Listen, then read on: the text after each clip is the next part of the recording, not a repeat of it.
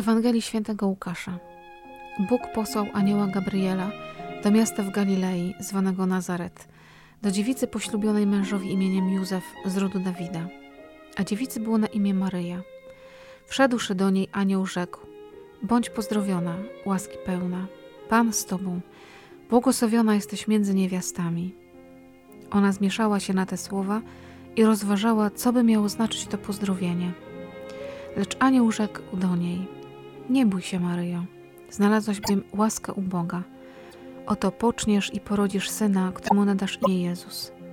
Będzie on wielki i zostanie nazwany synem Najwyższego. A Pan Bóg da mu tron jego praojca Dawida. Będzie panował nad domem Jakuba na wieki, a jego panowaniu nie będzie końca. Na to Maria rzekła do anioła: Jakże się to stanie, skoro nie znam męża? Anioł jej odpowiedział: Duch Święty stąpi na ciebie i moc Najwyższego okryje cię cieniem. Dlatego też święte, które się narodzi, będzie nazwane Synem Bożym. A oto również krewna twoja, Elżbieta, poczęła w swej starości syna i jest już w szóstym miesiącu ta, która uchodzi za niepłodną. Dla Boga bowiem nie ma nic niemożliwego. Na to Maryja rzekła: Oto ja służebnica pańska Niech mi się stanie według słowa Twego. Wtedy odszedł od niej anioł. Oto słowo Boże. Bogu niech będą dzięki. Dziś już 20 grudnia, a witam Was bardzo gorąco i bardzo serdecznie z Jerzym. Witam Cię.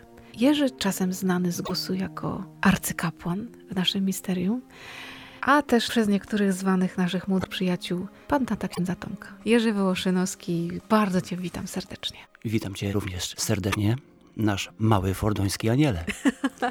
Witam tych wszystkich, którzy nas słuchają z Polski i wiem, że na pewno z zagranicy. Bo nam się kawa trochę rozlała po świecie, ale to dobrze, Bogu dziękować. Jurek, zatrzymujemy się dzisiaj nad Ewangelią, która jest tak znana, że czasem się nie chce jej doczytywać do końca.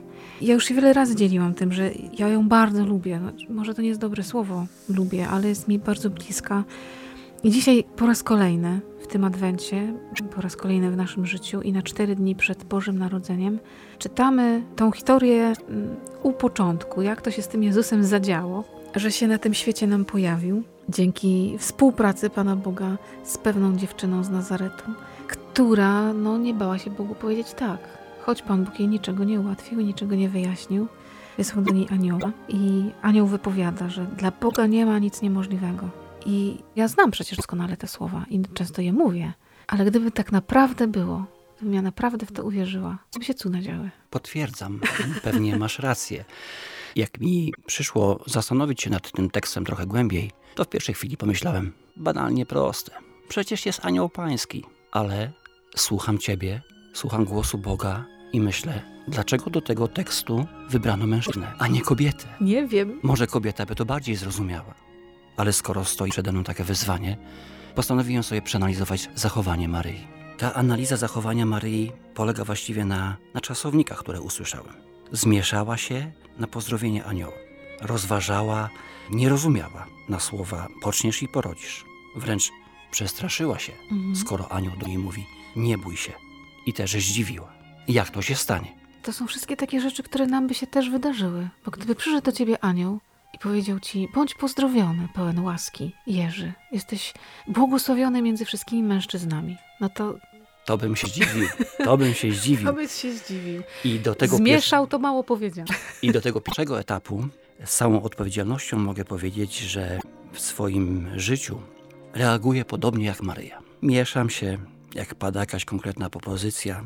Zastanawiam się, dlaczego ja, a co w zamian, za ile Szukam mhm. jakiegoś większego marginesu, żeby się na coś zgodzić. Może dzień, może dwa, może trzy. Pamiętasz, jak to było zaproszeniem do kawy adwentowej?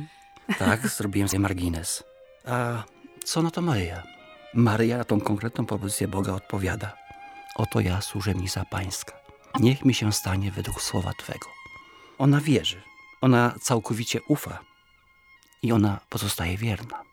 Bliscy wiedzą, że ja fascynuję się służebnością Maryi a teraz zrozumiałem, że powinienem raczej się fascynować jej wiarą, ufnością i pełnym oddaniem. No tak, bo ta służba Marii, ta, ta gotowość wynika z tego, że ona uwierzyła. Uwierzyła i zaufała Panu Bogu. Uwierzyła w to, że naprawdę nie ma dla Boga nic niemożliwego. A w moim życiu, no tak nie było. Nie wiem, czy coś się zmieni, ale refleksja nad tym fragmentem pisma być może Mhm. przyspieszy moje decyzje, kiedy Pan Bóg postawi przede mną kolejną konkretną propozycję. Ten fragment też nas trochę uczy, że nawet w Maryi był czas, w którym ona się zastanowiła, w którym się zatrzymała.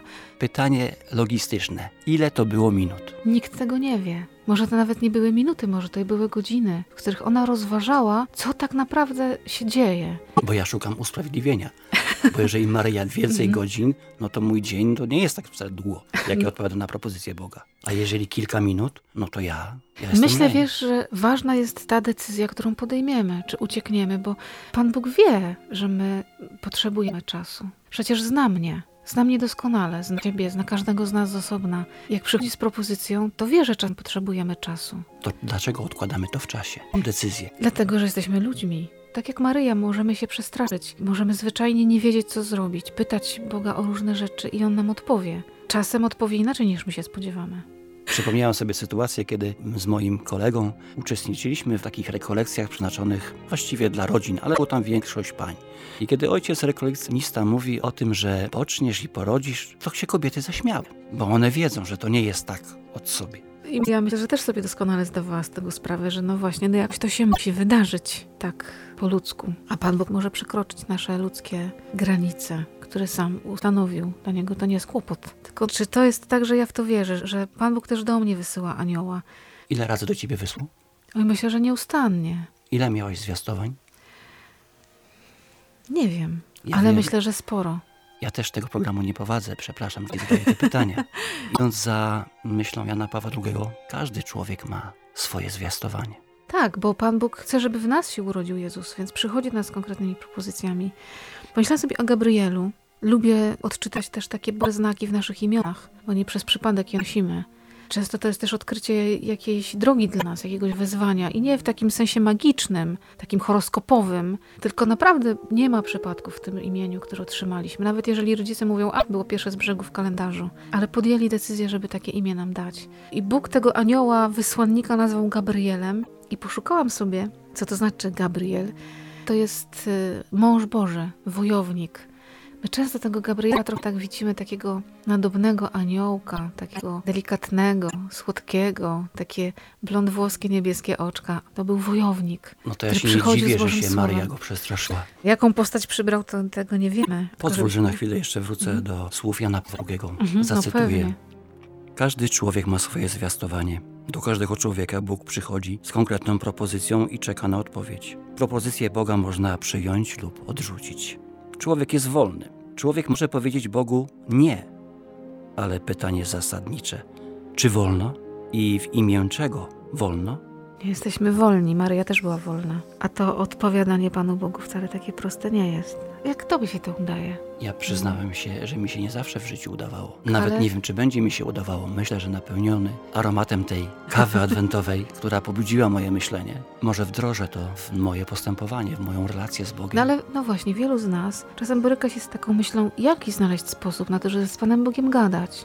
Może nam kobietom jest łatwiej, ale wielu facetów w kościele mówi, no jak ja mam z Panem Bogiem gadać? Wzruszające pieśni może niekoniecznie do was przemawiają. Świece, kwiatki, to takie bardzo nasze, kobiece. A jak ty jako mąż, ojciec, jak ty z Panem Bogiem gadasz?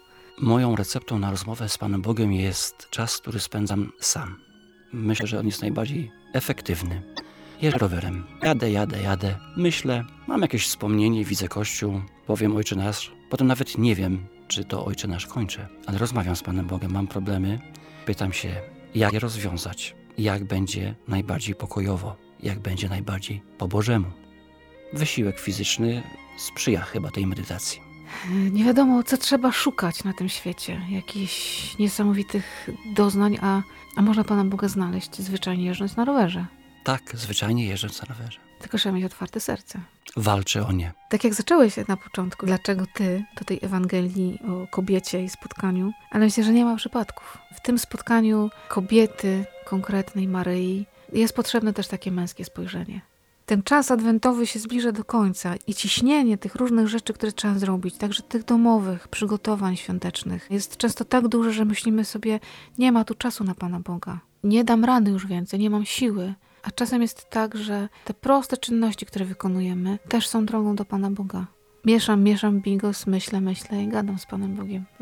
Tak jak ty. Nie wiem, czy ja to robię dobrze. To jest pewnego rodzaju recepta, która w moim życiu przynajmniej trochę się sprawdza. Może będzie dla kogoś pomocą. Jak ktoś tak potrzebuje, to może warto wyciągnąć rower, odkurzyć i spróbować się z Panem Bogiem dogadywać. Patrzeć To na mogą świat. być kijki. Może być spacer z psem. Tylko szukanie relacji. Tego Wam życzymy z całego serca. Czyli krótko mówiąc, od zwiastowania do zmartwychwstania. Następny raz pewnie będziemy tutaj mówić inne rzeczy. Bardzo Ci dziękuję, Jerzy, za tą kawę. Dziękuję Ci, że nauczyłeś mnie cierpliwości w czekaniu, nie naciskaniu. I dziękuję Ci, że powiedziałeś, dobra, wchodzę w to. Dziękuję za wyrozumiałość. Z Bogiem się trzymajcie. Jeszcze cztery dni i Boże Narodzenie. Jest na co czekać. Z Bogiem.